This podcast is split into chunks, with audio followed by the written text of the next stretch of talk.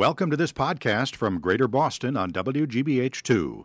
It is one in a series of interviews with authors conducted by Greater Boston host Emily Rooney. Our podcasts are made possible through the generous contributions of WGBH viewers and listeners like you. Thanks for joining us. And now, here's Emily. Daniel Barenboim is an Israeli Argentinian conductor and pianist who, along with the late activist Edward Said, worked to encourage peace in the Middle East through music. He explains how it works in his new book, Music Quickens Time. And Daniel Barenboim is here. Welcome. Thank you very much. So, you talk about how the culture of music kind of naturally brings people together. How did you and Edward Said kind of come to that conclusion and make this orchestra work? but you see, music is seen uh, much too much, to my, in my opinion, to my taste, much too much as something uh, outside the world, something that you enjoy, that you love, that you feel passionate about, and either you play or you listen, and that's it. But it's something outside the world, outside the real existence. And I believe that this is not so. I believe that music is both in and out of the inside and outside of the world. Um, the mere act of making music is a lesson, if you want. What do people do in an orchestra when they play intelligently? They sit, they have to give the maximum, they have to give their best, otherwise, they don't contribute enough. They have to give everything of themselves whilst simultaneously listen to what somebody else is playing. Just imagine if our politicians would really say and do what they think and listen to what Okay, the others well, say. You made a couple of interesting points here, though, because you say that you say that music also has a subversive nature to it, which I thought was a fascinating way of putting it. And then you talk about people like Shostakovich, who um, expressed his contempt, really, for the Stalinist regime through his music. But I'm curious, coming around full circle to the orchestra, how Israelis, Palestinians could come together and play the same music, knowing, for instance, that something like Wagner was anti Semitic. I mean, how could they come together and Well- hear and listen and express uh, knowing what the intention was? First of all, about Wagner, don't, let's not forget that anti Semitic means also anti Arab, anti Muslim, anti Palestinian. So I don't think mm-hmm. if, that if the Palestinians. It's come had- to be known It comes to the same thing. They would have had the same, they would have had the same, the same destiny.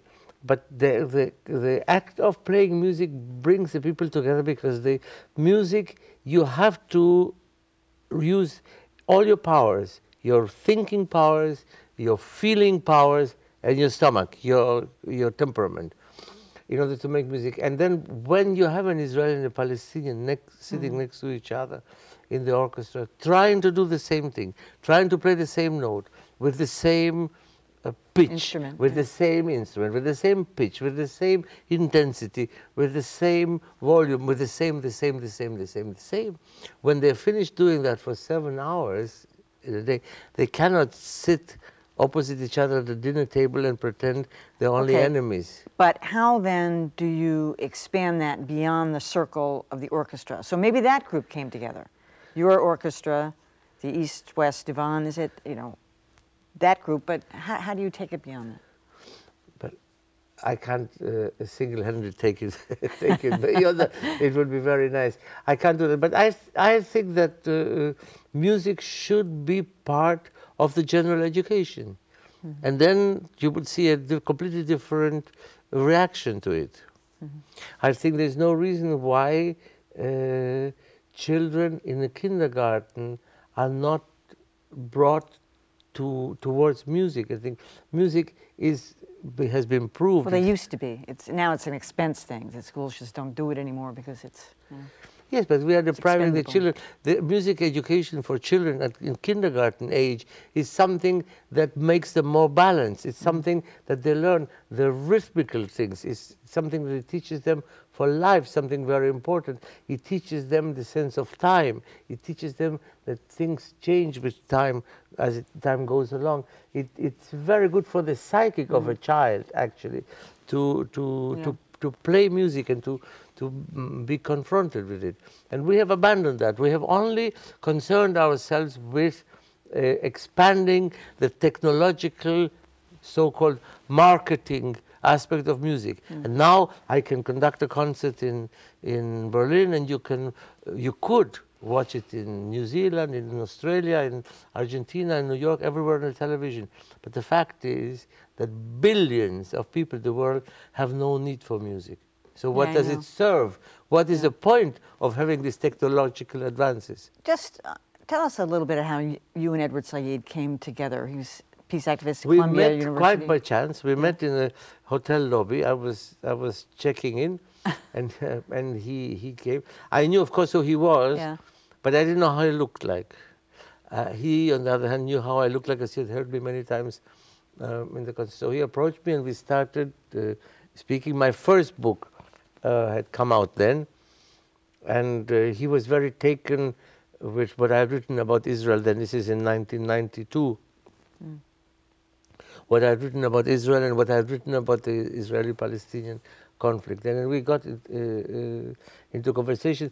I had to go to rehearsal and he had something else to do, so we arranged to meet later that afternoon. And we spent the whole evening together and we became really inseparable until, until he died uh, five years ago. He was quite an extraordinary uh, human being. First of all, one of the most knowledgeable people uh, I have ever met um, in so many different fields.